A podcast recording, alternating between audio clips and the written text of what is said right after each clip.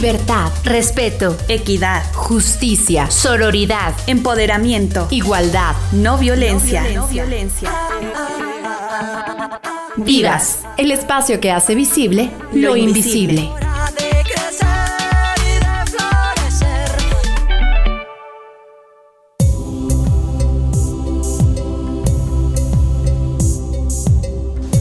Muy buenas noches, bienvenidas y bienvenidos a una nueva reflexión aquí en Vivas.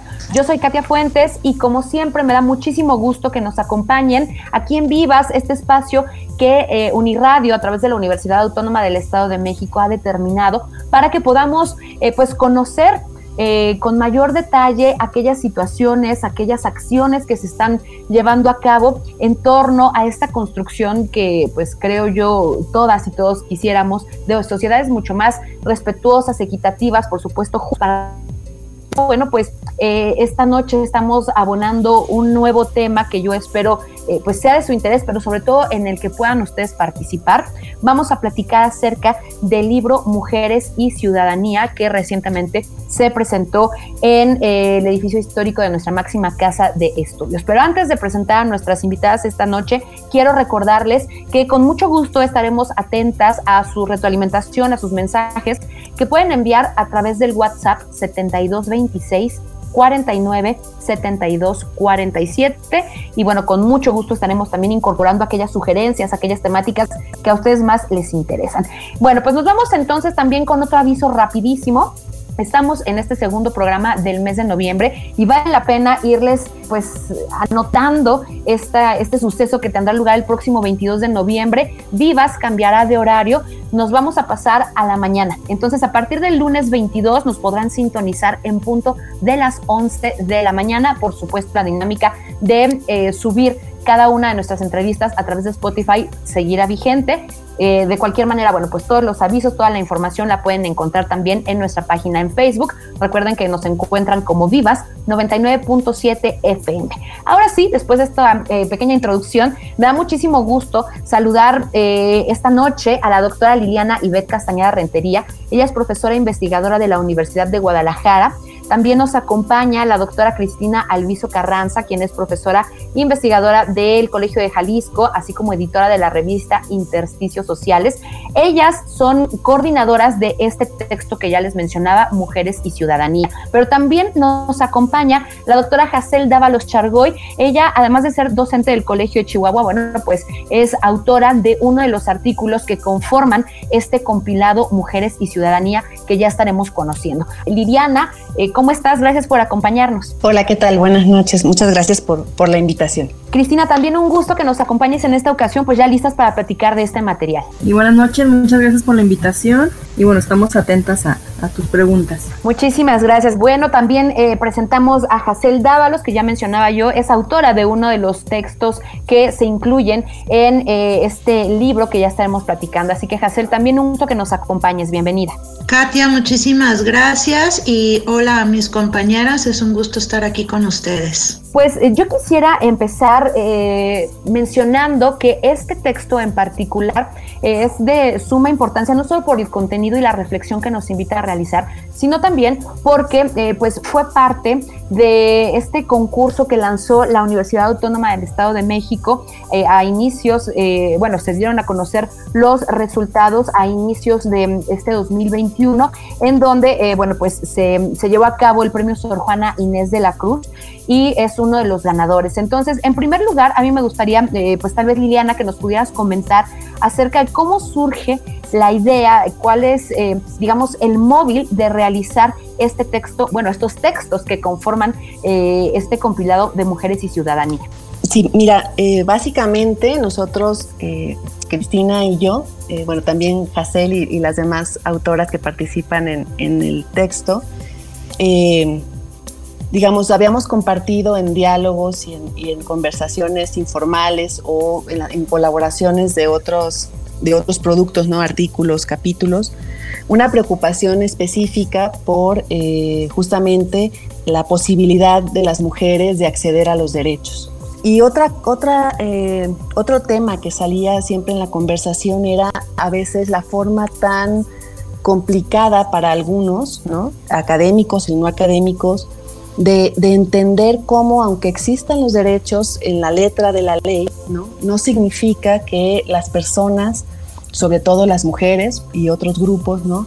puedan constituirse como sujetos de derecho y acceder al goce de esos, de esos derechos. Entonces, esta preocupación eh, que ya teníamos como, como platicada entre cafés y desayunos y, este, reuniones virtuales ahora con la pandemia, pues vio una, una oportunidad en esta convocatoria justo que, emitió la, universidad eh, en, en, 2020 y pues bueno, vimos ahí una posibilidad para presentar un trabajo que integrara nuestras preocupaciones desde las diferentes investigaciones que cada una veníamos realizando con el tema de, las mujeres y eh, directamente quizá no ciudadanía, pero sí eh, el tema de la desigualdad y el tema del acceso a, a los derechos. Entonces, básicamente la convocatoria vino a ser como el, el factor clave para, para concretar eh, eh, estas, estas reflexiones y estos diálogos que ya, ya veníamos haciendo eh, previamente. Perfecto. Pues ya mencionas tú, son varias las participantes eh, que dan vida a este texto Mujeres y Ciudadanía. Y en ese sentido, Cristina, a mí me gustaría que nos platicaras un poco quiénes participan en este material y sobre todo, eh, pues los distintos enfoques que eh, confluyen, digamos, pero siempre con este objetivo en común que ya nos mencionaba Liliana. Sí, mira, bueno, como lo señaló Liliana, el hilo conductor del libro definitivamente es pues cómo la, la experiencia de ser mujer o asumirse como mujer pues también trae estas consecuencias negativas y una de ellas es esta ciudadanía carente o esta ciudadanía incompleta que sufren muchas mujeres y se hizo a través de estas experiencias y de las narrativas, ¿no? De, las eh, sujetas que fueron entrevistadas. Y en ese sentido, bueno, eh, participa, por ejemplo, Paola Lazo Corbera, que nos habla de mujeres, de mujeres trans, hacer una ciudadanía a través eh, está también el caso de Edith Carrillo Hernández, quien nos tocó el tema de una madre trans separada de su hija. Eh, también está Ana Georgina eh, López Cepeda, quien escribió sobre ciudadanía y mujeres indígenas. Carla Alejandra Contreras Tinoco y Felipe Alonso Robinson Silva, que escribieron sobre la exclusión y desigualdad en la experiencia de embarazo de una mujer en Guadalajara. Y bueno, también está el caso de aquí presente de, de Hassel Dávalos, que, bueno, habló sobre la trayectoria de búsqueda de una hija que ha sido desaparecida, bueno, el caso de, que ella ha trabajado desde hace tiempo. Y Giovanna, Giovanna Patricia Ríos sobre resolución de conflictos y desigualdad de trato en la mediación familiar. Eh, todas ellas son, bueno, y, ellos son quienes componen el texto y como ya se mencionó, bueno, siguiendo esta narrativa, ¿no? Que también fue muy importante ver estas experiencias individuales que han, que han llevado estas personas y que como lo señaló Liliana, bueno, el hilo conductor es justamente cómo esta ciudadanía este, no se aplica igual eh, cuando se es mujer o se, asume como, como mujer. Exacto, y bueno, podemos darnos cuenta con cada uno de los títulos que tú nos compartes que conforman estos eh, capítulos, que mm, el hecho de ser mujer, pues eh, se refiere a muchas realidades, es decir, todas somos mujeres, pero cada una vivimos experiencias distintas en esferas, eh, pues a veces muy dispares. Sin embargo, este punto en común, como acabas de mencionar, eh, es eh, justamente este esta negación en muchas ocasiones o estas complicaciones que tenemos para accesar a nuestros derechos, que como ya mencionaba Liliana al inicio, pueden estar muy bien eh, incluidos en las legislaciones, pero al momento de la práctica nos damos cuenta que esto no es posible. Y en este caso, bueno, pues me gustaría ahora, Hazel, que tú nos compartieras un poco tu experiencia con este mm, capítulo que nos compartes. Eh, se titula Ni ella está muerta, ni yo estoy viva esta trayectoria eh, que pues, refleja una realidad complejísima que en un principio, hace ya varias décadas, se pensaba que solo se vivía eh, pues allá en Ciudad Juárez, pero posteriormente eh, y con el paso del tiempo nos damos cuenta que cada vez está esto más cerca, la parte de los feminicidios, de la desaparición de mujeres, eh, independientemente del rol que cumplan en la sociedad. Entonces, ¿tú qué nos puedes compartir eh, ligándolo justo con esta eh, cuestión de los derechos de las mujeres que, que, no necesariamente son respetados? Bueno, este, para mí, para empezar, quizás gran parte de la dificultad de este capítulo fue a cuál de las mamás, que cada una tiene su propia historia y a una hija desaparecida y que son tantas, a cuál podía elegir yo que representara ¿sí? Me queda obviamente un espacio enorme por tratar de hablar de cada una de ellas, pero es un hecho, como tú dices, sí es un fenómeno que está en expansión, pero yo creo que no es exclusivo ni ni de origen ni exclusivo de Ciudad Juárez. Más bien creo, eso es de lo que yo parto, es que de las primeras sociedades en organizarse fue la de Ciudad Juárez, a través de los grupos de mujeres que comenzaron a denunciar sistemáticamente. Pero aquí, retomando el tema que tú dices, creo que eh, uno de los enormes obstáculos que se presentan es la clase social, desafortunadamente, y con todo el cúmulo de desigualdades que se atraviesan, porque si en este país la educación tendría que ser un derecho y el acceso a la justicia, pues nos damos cuenta que es un privilegio, desafortunadamente. Entonces, cuando además del género, si no tienes una educación completa por, repito, por todo un cúmulo de desigualdades, si no tienes un acceso ¿sí? a la justicia, que es un privilegio generalmente vinculado a lo económico, las cosas se nos dificultan todavía muchísimo más. Eh, cuando ha habido, por favor que no se entienda, ningún, no puede haber una sola persona desaparecida, pero cuando existen condiciones muy claras como eh, las redes, el posicionamiento social, es muy fácil recuperar o encontrar muy rápidamente a las personas. Sí, no estoy diciendo que se sufra menos, pero cuando encima tienes todo este cúmulo de desigualdades, se genera toda una serie de obstáculos que terminan siendo violencias sistémicas, estructurales, institucionales y sobre todo, ¿no? Muchas veces de la misma sociedad que termina siendo muy indolente, revictimizando en gran medida a, a las víctimas. Exactamente, y bueno, pues eh, eh, con este primer contexto a mí me gustaría, Liliana, que nos pudieras eh, compartir un poco las reflexiones con cada uno de los materiales que conforman este libro, Mujeres y Ciudadanía. ¿Qué conclusiones podemos ya empezar a, enfocarnos a esto? ustedes pudieran rescatar de las tantas, ¿no? Que seguramente surgieron en torno a cómo es que la mujer, pues debiendo ser sujeta de derechos, debiendo ser respetada en, cada una de las eh, de los diferentes niveles de gobierno, de, leyes que existen, sigue siendo eh, pues asolada, sigue siendo discriminada y, en qué momento entonces esto, en lugar de empezar a ir cambiando, con el paso del tiempo, con esta supuesta evolución o desarrollo que las sociedades deben de tener, pues de pronto pareciera que va al contrario, ¿no? Que entre más em, se manifiestan eh, las desigualdades, entre más se van visibilizando estas injusticias, estas em, disparidades que ya nos mencionaba Hassel, pues eh, todo como que de pronto se empieza a complicar un poco eh, independientemente de que estos derechos estén, repito, pues establecidos, pero sin ser respetados. Mira, eh, yo creo que justo lo que acaba de decir Hassel eh, eh, puede ser un, o es, ¿no? Un, botón de muestra de lo que, de lo que se presenta a lo largo del, texto, del, libro, porque justamente, digamos, lo que nosotros presentamos es un tema muy complejo, ¿no? pero buscamos que a partir de narrar ¿no? las experiencias de una mujer en cada uno de los capítulos, permitiera eh, ser accesible ¿no? en su complejidad para todo, todo público, ¿no? público académico, público en, en, general. Entender cómo, digamos, no estamos hablando de conceptos abstractos o de investigaciones por los cielos o de, o de un grupo selecto de gente que pueda entender qué significa vivir y experimentar la, la ausencia de derechos, sino cómo lo vive una persona en su cuerpo, ¿no? en su sufrimiento, en su, en su propia experiencia, en el dolor que vive de que no se le haga justicia, que se le nieguen derechos. Entonces me parece que, que si pudiéramos resumir ¿no?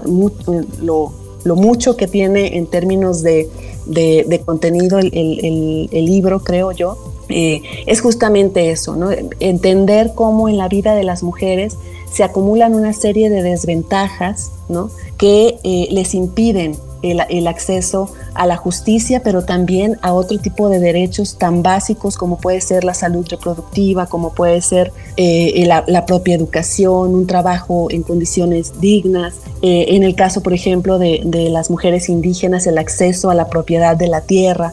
eh, etcétera. Entonces tenemos, digamos, lo que muestra los diferentes capítulos que, que las colegas nos, eh, compartieron para este, para este libro es justamente eso, ¿no? Cómo, cómo se van acumulando una serie de desventajas que impiden que la letra de la ley se haga viva, ¿no? Que, que, la letra de la ley permita una protección a, esa, a esos cuerpos y a esos sujetos vulnerados constantemente eh, por pobreza, por exclusión, por violencia, eh, y el Estado hace franca omisión y parece que no viera todo este tipo de desventajas eh, que, se, que se van acumulando. Entonces yo creo que eso, eso podremos decir que es una de las grandes conclusiones que tiene, que tiene el texto y de lo valioso también que creo yo que es el hecho de que pueda ser accesible ¿no? para el entendimiento de todos en términos de cómo ¿no? se configuran esta, esta acumulación de desventajas y cómo esto tiene claras, claras este, impacto en la, en la vida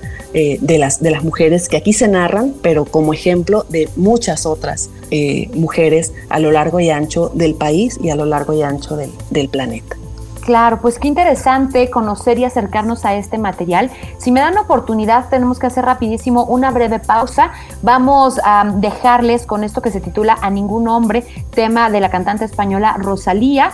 Y enseguida estamos de regreso para seguir platicando con nuestras invitadas en esta ocasión acerca del libro Mujeres y Ciudadanía, que es em, pues el material, el libro que resultó ganador del Premio Iberoamericano de Ensayos Científicos Sor Juana Inés de la Cruz 2020, que convocó la Universidad Autónoma del Estado de México. Les recuerdo también rápido que nos pueden escribir sus comentarios, sus aportaciones a través del WhatsApp 7226 49 72 47. Hacemos la pausa y regresamos enseguida con más aquí en Vivas.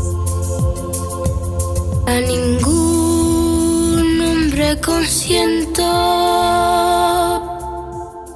que dicte mi sentencia Solo Dios puede juzgarme.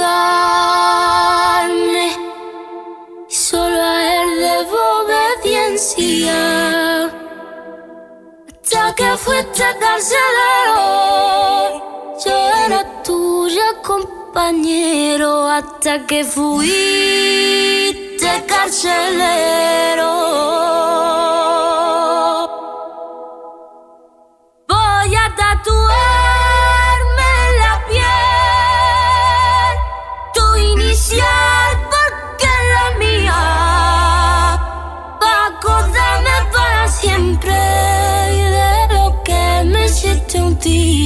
De lo que me hiciste un día. Voy a tatuarme en la piel tu inicial porque es la mía. Para acordarme para siempre y recordarlo toda la vida. De lo que me hiciste un día, de lo que Estamos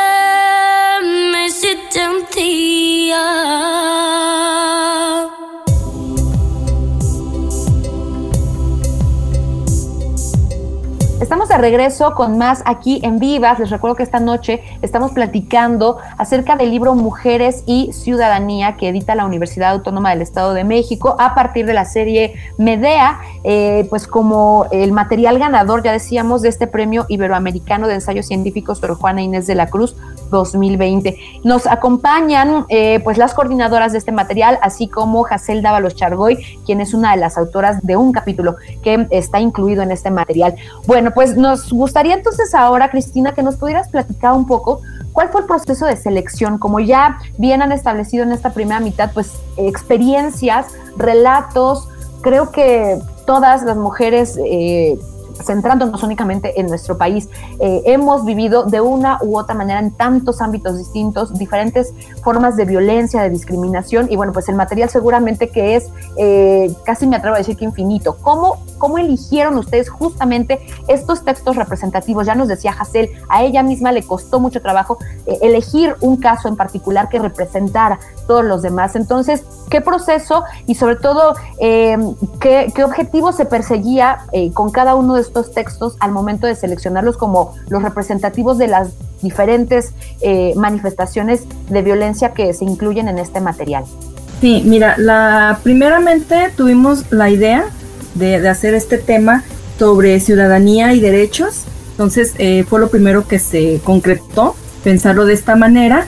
Y ya una vez que tuvimos como esta idea también de, hacerlo a través de estas narrativas, de estas experiencias, fue que, Liliana y yo empezamos a buscar eh, quiénes lo podían trabajar. Conociendo, bueno, como dijo Liliana, ya, ya nos conocíamos, algunas ya conocíamos nuestro trabajo, nuestros las investigaciones, entonces así fue como empezamos a seleccionar quiénes podrían participar en el libro, en el libro porque pues a final de cuentas eh, eran los temas que trabajaban, ¿no? La, la, ciudadanía y demás. Entonces así fue la manera en que fuimos concretando esta idea, ¿no? Con estas invitaciones, conociendo cómo, por ejemplo, nuestras compañeras, como Hazel, como Ana Georgina y bueno, y todas ellas trabajaban estos temas y ya tenían este eh, pues, experiencia y habían investigado sobre, sobre eso y fue así como se fue concretando la idea. No fue muy importante pues que ellas aceptaran en primer lugar y que eh, se hiciera el trabajo desde esa manera, ¿no? O sea, con ciertos conceptos teóricos, pero como dijo Liliana, que cayeran también en esta realidad, en estas narrativas,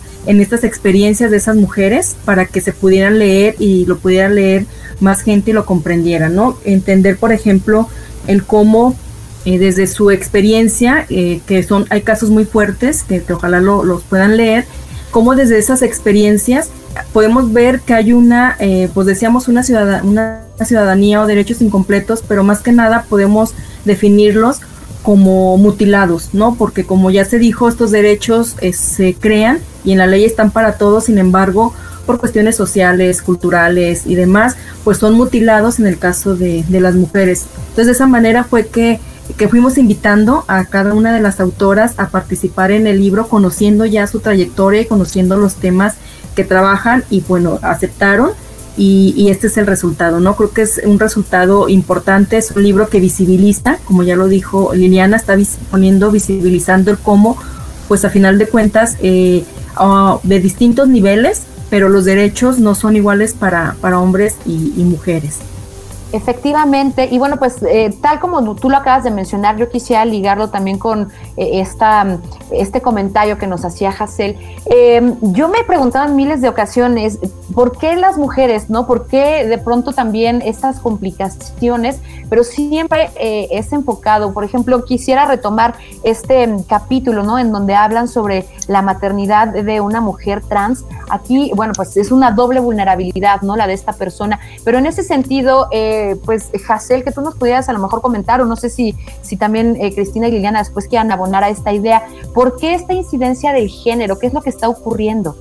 Considero yo que si en sí las mujeres son un grupo vulnerable de por sí, se evidencia todavía más son, bueno, lo que nosotros llamamos las interseccionalidades, pero desde el tema específico del que yo puedo hablar, que es el que yo estoy trabajando, o sea, no solamente es el sexo biológico, es eh, toda la carga del género, que si tenemos muy en claro que ya hay un cúmulo de discriminaciones, exclusiones y violencias en el cuerpo, en nuestra vida diaria, en la falta de oportunidades, porque como bien lo decías, no todos los derechos son iguales para hombres que para mujeres, aunque lo tengamos tengamos esa igualdad constitucionalmente hablando, la vida diaria nos está mostrando otra cosa y tenemos todas las cargas asignadas al género que van desde el cuidado del hogar, desde todavía tener que trabajar, pero que encima a estas cargas se les ha asignado, yo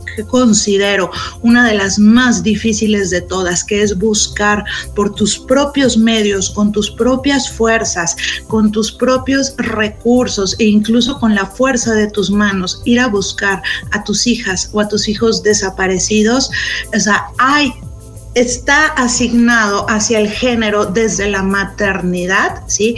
Como la cuidadora. Ah, vaya, quisiera poder expresarlo más claramente, pero a todas las cargas que ya vivimos se nos está asignando la más difícil de todas, cuando este Estado no nos está cumpliendo y te está dejando esa responsabilidad a ti, ¿sí? Está incidiendo aún más y sobre todo por esta consideración de que como eres madre, entonces eres la que cuida, eres la que busca, eres la que va a procurar. y ahora te toca procurarte justicia a ti misma.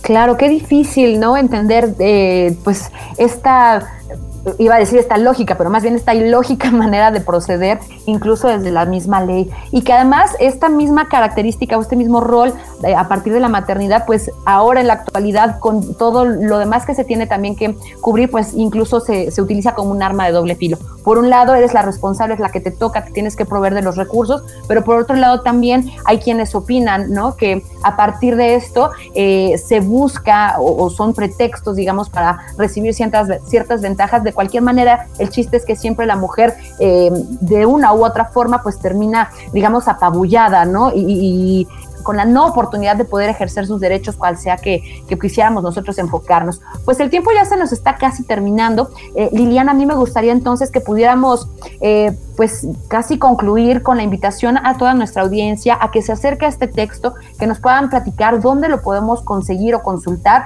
para, eh, pues, comprender eh, contextualizar eh, pues estas realidades y sobre todo eh, aprender un poco más acerca de, lo que está ocurriendo, ¿no? Estas realidades que lamentablemente están vigentes, están pues siendo aún perpetuadas y qué podríamos nosotros hacer para empezar estos cambios tan necesarios. Sí, mira, bueno, el, libro digamos que, que, afortunadamente y gracias a la convocatoria del premio fue publicado. El, libro, eh, como ya lo mencionaste, se llama Mujeres y Ciudadanía, relatos biográficos de experiencias de violencias, desigualdades y negación de derechos. Es un texto que eh, gracias a la universidad, y esto sí quiero, quiero hacer énfasis en el agradecimiento, está de libre acceso en el repositorio institucional de la Universidad Autónoma del Estado de México y eh, para todos aquellos que, seguimos enamorados ¿no? de, del texto en físico, está también eh, disponible por, por eh, impresión por demanda con la editorial SB, una editorial a, argentina que, está distribuyendo el texto a nivel, a nivel internacional. Pueden acceder por las páginas web de diferentes librerías al libro en físico y, y comprarlo ahí o directamente al, al, libro digital que está en el repositorio de la, de la universidad.